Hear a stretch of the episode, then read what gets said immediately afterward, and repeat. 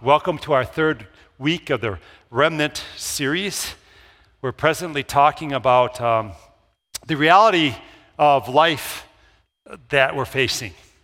We now, in our culture, have the status of remnant. And when I use the word remnant, all I mean is a small portion of what used to be.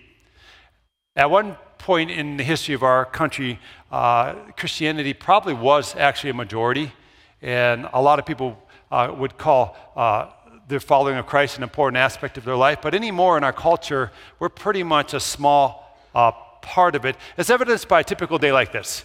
So in Brookings, on a, this, this day, we have about 35 to 37,000 people in this town if you throw college in there.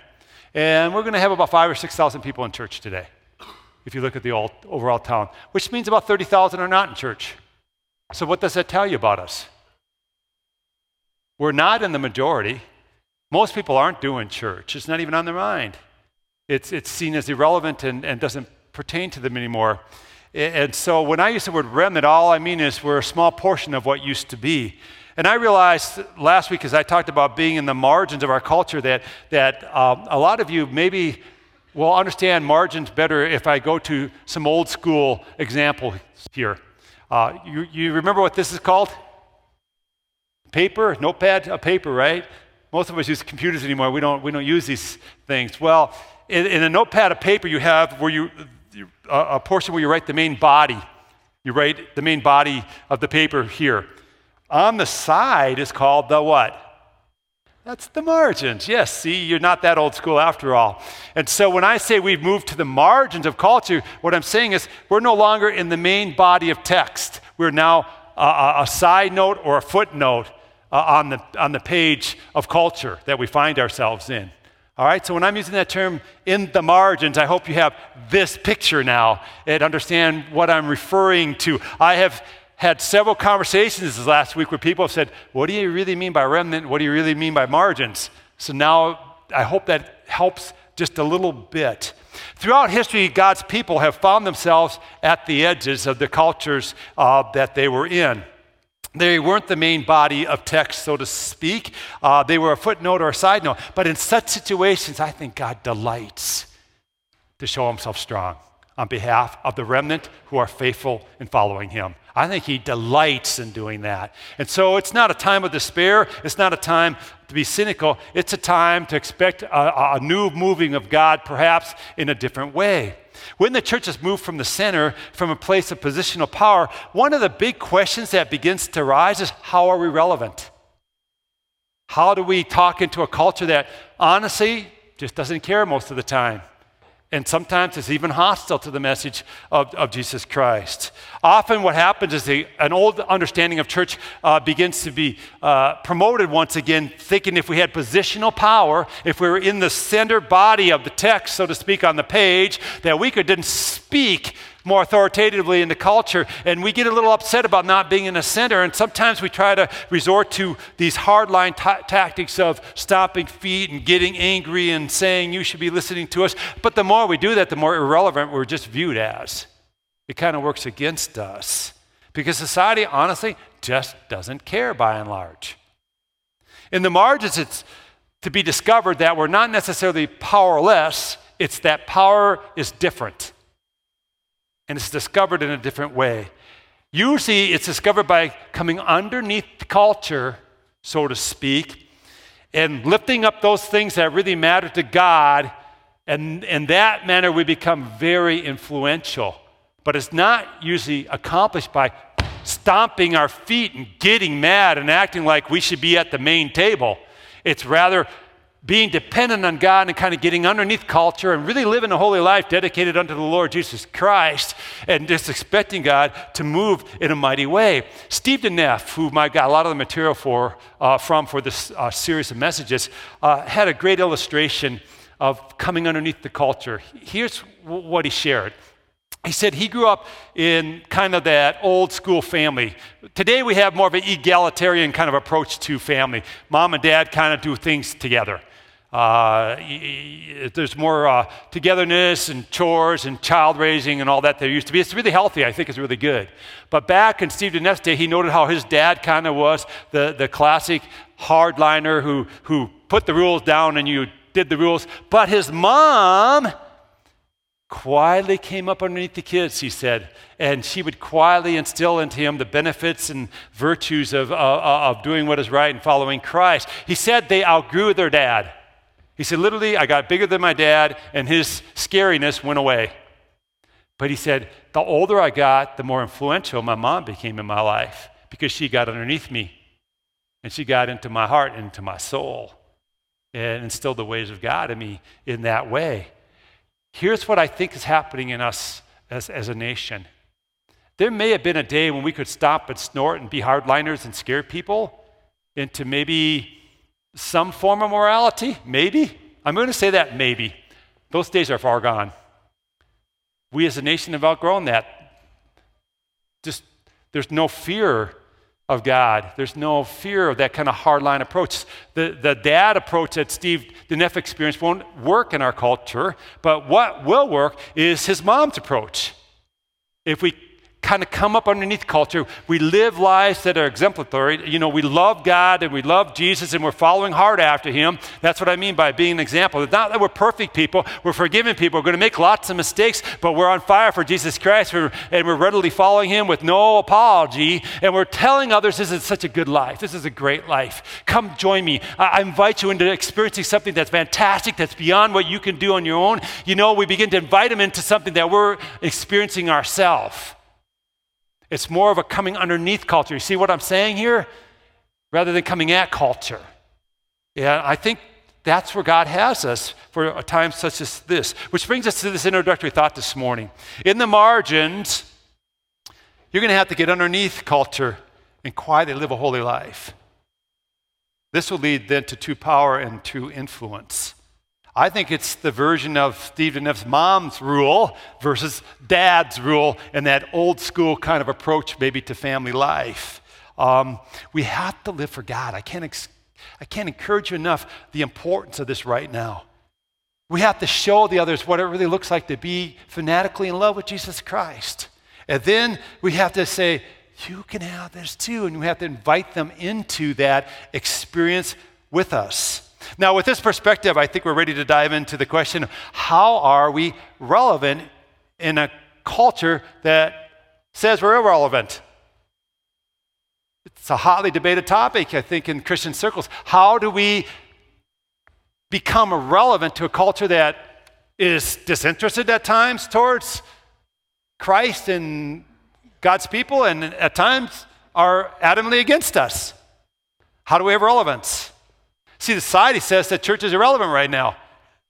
And if you don't believe me, then I just ask you one simple question why are most of them not in church on a given Sunday? Why are most of them not following God? Our temptation is to think then, I want to be relevant. I want to be in culture. I want to have ability to speak in the culture. And it's a natural tendency to feel like I want to count. So maybe what I need to do is become a little bit like culture so I can speak to culture. Yes, depending, right, on how you do that and what you really are, are, are taking in. I, I think what happens is we have two things that are at odds with each other in times like this. One is our tendency to maybe want to be popular, want to be heard, want to be in the center of the notepad, right? But maybe what we're called to be instead is to be a prophetic voice that's needed in this culture at this time.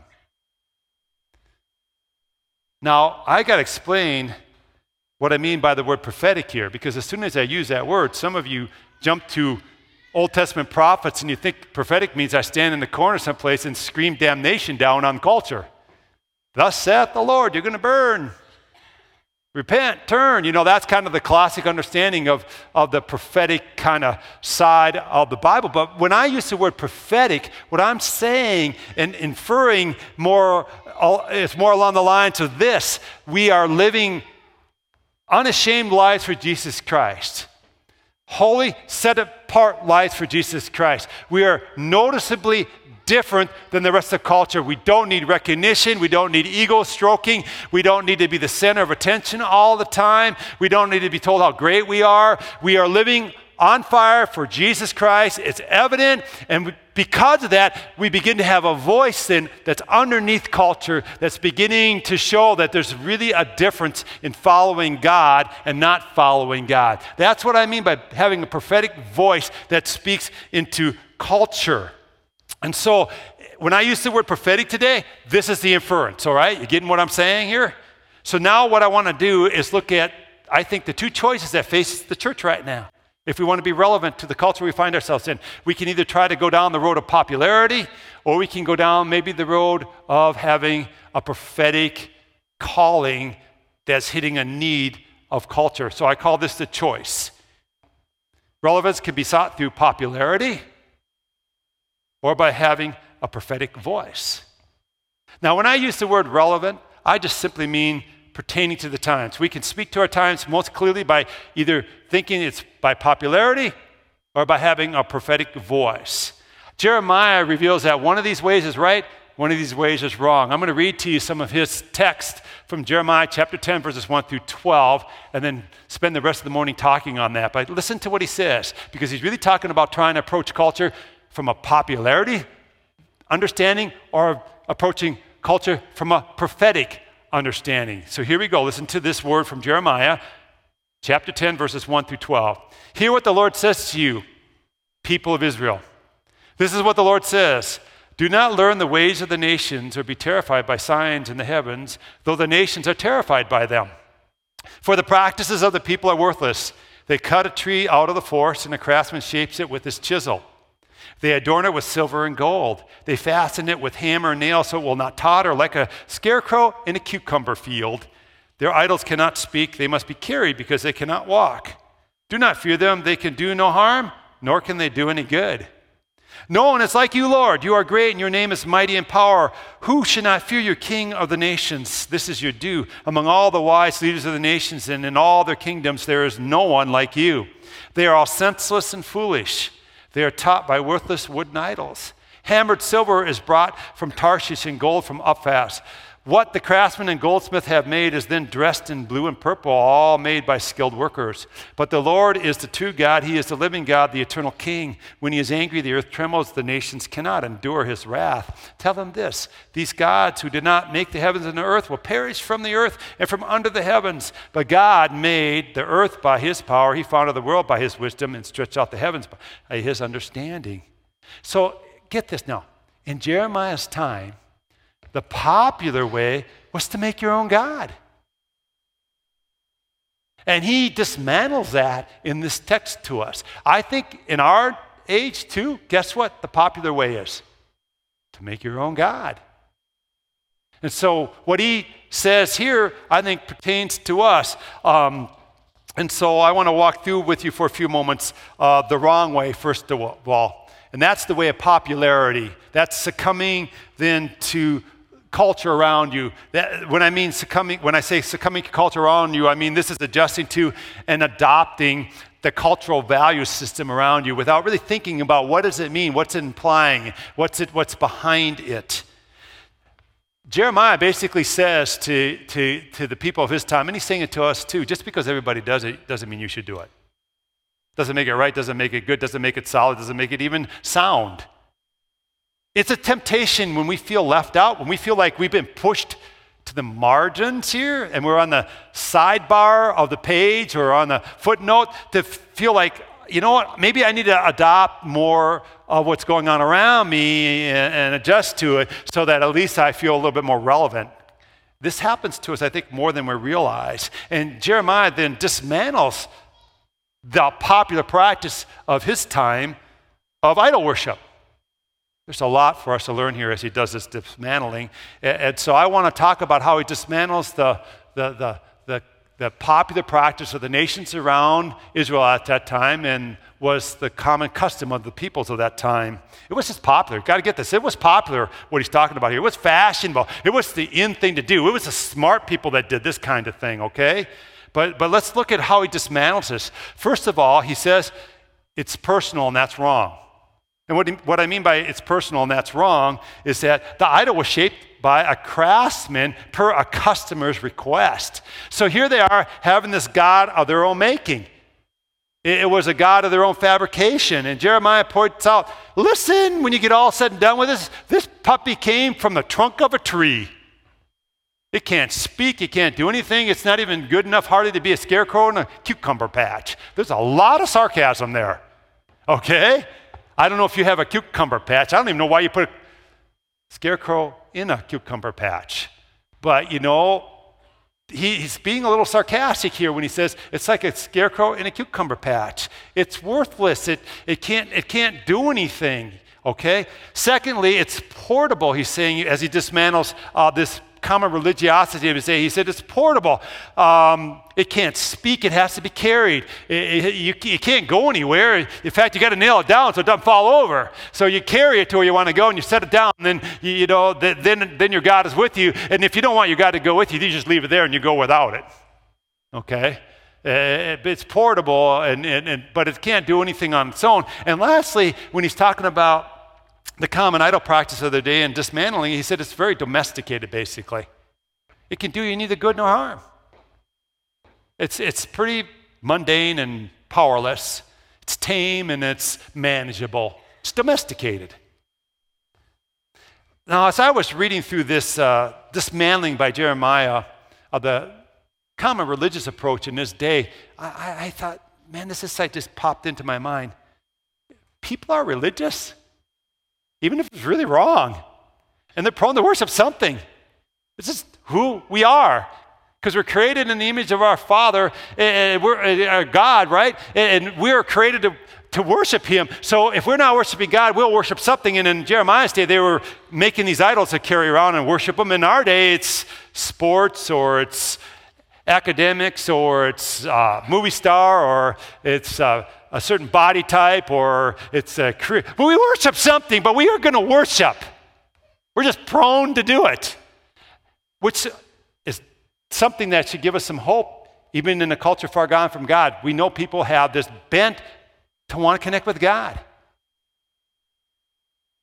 We face some of the same pull today towards popularity that the people in Jeremiah's day faced.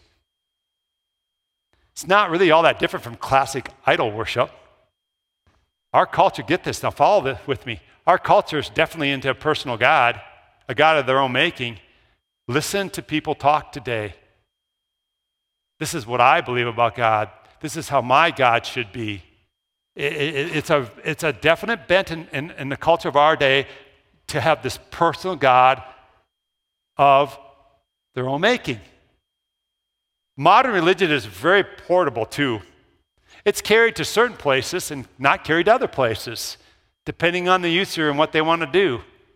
It's not, uh, it's, it, it's, it's not an understanding that God is everywhere and always dictates life. It's rather my religion goes where I want it to go and it doesn't go where I don't want it to go. I tell you what, that's not biblical. There's no such thing in the Bible as sacred and secular. Everything everywhere is God. There is no secular or sacred, okay? I don't even like that terminology. I use it some, but it's not how the Christians ever live their life. And so much of modern spirituality is so very, very domesticated. The user's in charge. It does them no harm, does them no good. Very domesticated, very tame. So being relevant doesn't mean we join in with that kind of group of people, you know, and say, we want to have a voice at the table, so we're going to kind of sacrifice a bunch of stuff just so we can have a voice at the table. Huh? Uh. We don't do that. We don't do that. We're called to be peculiar and unique and dedicated to the Lord Jesus Christ. So let's talk about the right way for just a few moments. The right way is being prophetic. Being prophetic. This is interacting with culture according to what is needed. This is being prophetic, interacting with culture according to what is needed. I love what Jeremiah does here in his, uh, you know, writing to the people of Israel. First of all, he dismantles the, the, the, popular approach to religion of their day, the fabrication of an idol that's personal, portable, and domesticated. And then he just can't help it. He gets to this moment, he just begins to worship God. Do you notice that? Your name is mighty in power. No one is like you, God. Who should not revere you? King of the nations. There is no one like you. The Lord is true God, the living God, the eternal God, God who made heaven and earth. He's having a worship moment and he's bearing out witness that there's really only one true God. He's being prophetic. If we want to be relevant to our times, if we want to be a remnant of faithful people, though we find ourselves, honestly, here in the margins, right? Then you know what we have to do with listen to Jeremiah. What was he saying to people, telling the people to do? He was saying basically this, and this is the, the, the right relevance.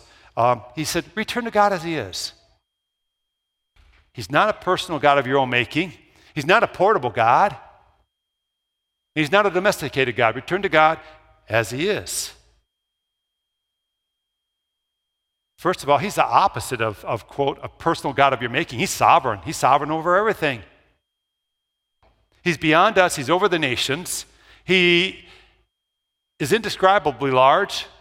He's creator and sustainer. There's nothing small and manageable about him. Are you seeing this? He's not some portable idol that we carry to us and use when convenient. And then, oh, I don't think I want to do the religious thing today, so I'm going to leave you here, God. I'm going to go over here and do my life. God, I'm going to live over here in the job. It's secular. You don't do anything over here. Now I'm going to come to church. Okay, that time is supposed to be sacred, so I'm going to do the Christian thing. No, God isn't divisible like that. He's God everywhere, all the time, in all places, in every way. The question becomes, how then will we live for Him wherever we find ourselves? Amen? And that's what I mean by coming up and underneath culture and living this quality, holy life that's dedicated to God no matter where we are. He's not domesticated. God's terrifying at times. When people would encounter him, they'd fall down dead. They'd be so terrified. Knees would shake and bones would rattle. They'd be so terrified.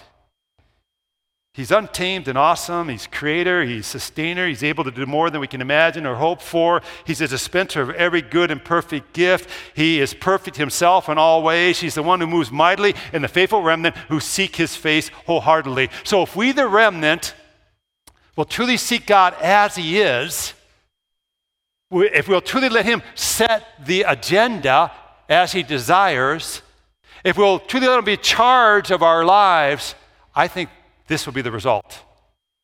We'll become a relevant community living as they ought, affecting culture from the underneath with a prophetic illumination from God. People, when they see us and how we live life and do life, they'll understand and hear the voice of God a little bit. Now, when I talk about relevance, there's two considerations I want you to ponder with me concerning relevance because this is important to get. Two considerations concerning and regarding relevance when I use this term today.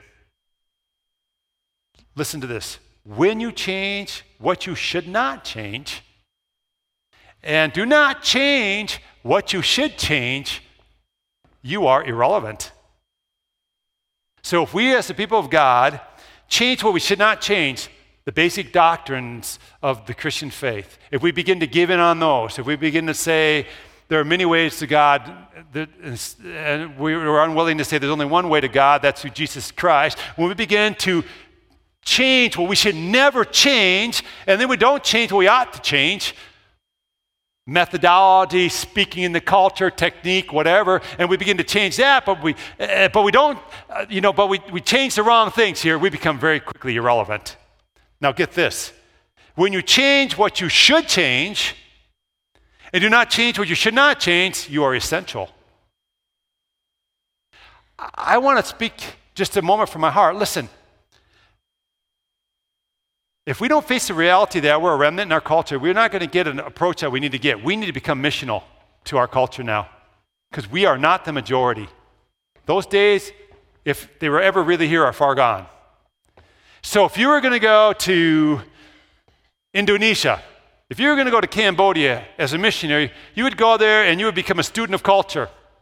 You would begin to understand how to speak their language, how to understand their culture customs, so that you could speak the language of Christ clearly and distinctly in a way that they will understand. We are in a mission field here. And we need to begin to change things that ought to be changed. We need to begin to study our culture and say, how do I speak clearly to a culture far gone from God? where they don't have Christianese, they don't understand the language. And we need to change. We need to change how we present in that regard, but we cannot alter the message. The message is this we're saved with Jesus Christ, amen? Nothing added, nothing taken away. We have to become Jesus freaks in a good way. We have to be focused on that, never giving in, never giving up on that part of the message, ever. Look around town. There's a lot of churches that have given up on that part of the message. They've changed what you should never change, and they're not changing things they ought to change. When we tell people, you got to come to church and do it like we did it 100 years ago, or it doesn't count, we're not changing the right things. And when we change the message, we're changing the wrong things. We become irrelevant then. But if we change what ought to be changed and not change what should never be changed, we were what? Essential. Think on that. I want to spend a few moments as I close out today just uh, connecting us to God because I think if we're going to be the people of God, faithful remnant who are in the margins of culture, if we want to be relevant, then we have to have honest connection with God. We have to begin to really touch the Father's heart and let his heart touch us. So, this last summer, as we went through the Lord's Prayer, guess what that was all about? If you were here this summer, connection with God that's authentic and honest and true, that changes us and changes how we look at life and how we look at God. So, what I want to do this morning as a closeout moment of the message, and then we're going to finish with a song today, is pray through the, uh, the Lord's Prayer, Our Father, with you once again. And then we're going to recite the Lord's Prayer together um, as, as a final moment, at least in the message. So, would you just bow your head? And, and I'm just going to pray the, the Lord's Prayer, but I'm going to use it as a, a tool to return to God for, as He is, okay? To help us see that this morning. So, bow your head with me as I pray. Our Father, that label, Father God, means that you're intimate with us, in relationship with us. It's a family term, Lord. So we understand if we say our Father, you're not a remote, distant God. You're surely not a God hewn from a tree trunk, but you're the living God, our Father. Who art in heaven, hallowed be your name. God, I think in our culture we're going to stand out as essentially different if we just hallow your name, if we lift your name up on high because you're mighty in power. You're King of the nations. You're creator and sustainer. We worship you. We acknowledge you. We, we understand you're loving and perfect and just and powerful and all knowing. You do have no beginning or no end. So, we, as your people, we need to live lives that hallow your name. Your kingdom come, Lord, your will be done in earth as it is in heaven. Lord, we need to be a surrendered people to you, not seeking our will, but seeking your will through you and you alone, Lord, will any relevance ever be experienced in life. So the more we're connected with you, God, and the more we return to you, the more we'll become essential to our culture and more relevant in terms of having a prophetic voice. Give us this day our daily bread. Lord, we understand by this declaration that we are utterly dependent upon you. If you were to remove your spirit, Lord, we would cease to be. Help us to live our lives, Lord, understanding how utterly dependent we are on you. Forgive us our sins as we forgive those who sin against us. God, we praise you that as surrendered, dependent followers of the Lord Jesus Christ, you wash our sins away as far as the east is from the west. In those areas, Lord, where even today we might be struggling with something, whether it be thought, word, or deed, I pray that you would do a work of renewal in us the best gift we can give to culture, I think, at times, is just to be a regenerated, washed follower who's, who's not necessarily perfect, but's forgiven and redeemed. Showing what that really looks like.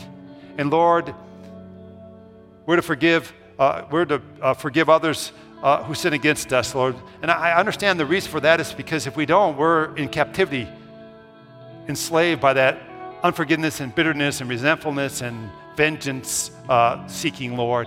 And I really think if we're an unforgiving people, Lord, we have just stepped into the realm of being irrelevant. We will not have a voice into our culture. It'll be just justification for someone not to believe in you. So I pray that we would be truly willing to forgive others, Lord Jesus. because retaliation is just ugly business. And it does take us to that place of irrelevancy. Lead us not into temptation, but deliver us from evil. God, we step into your provision where you have said, There's no temptation but what is common, and you will provide a way of escape. And so I pray for all of us as we face the various temptations of a culture that basically ignores you or is hostile to you, that when temptation comes, God, we would step into that way of escape and not succumb to the culture around us. For thine is the kingdom and the power and the glory forever and ever. And all God's people said, Amen.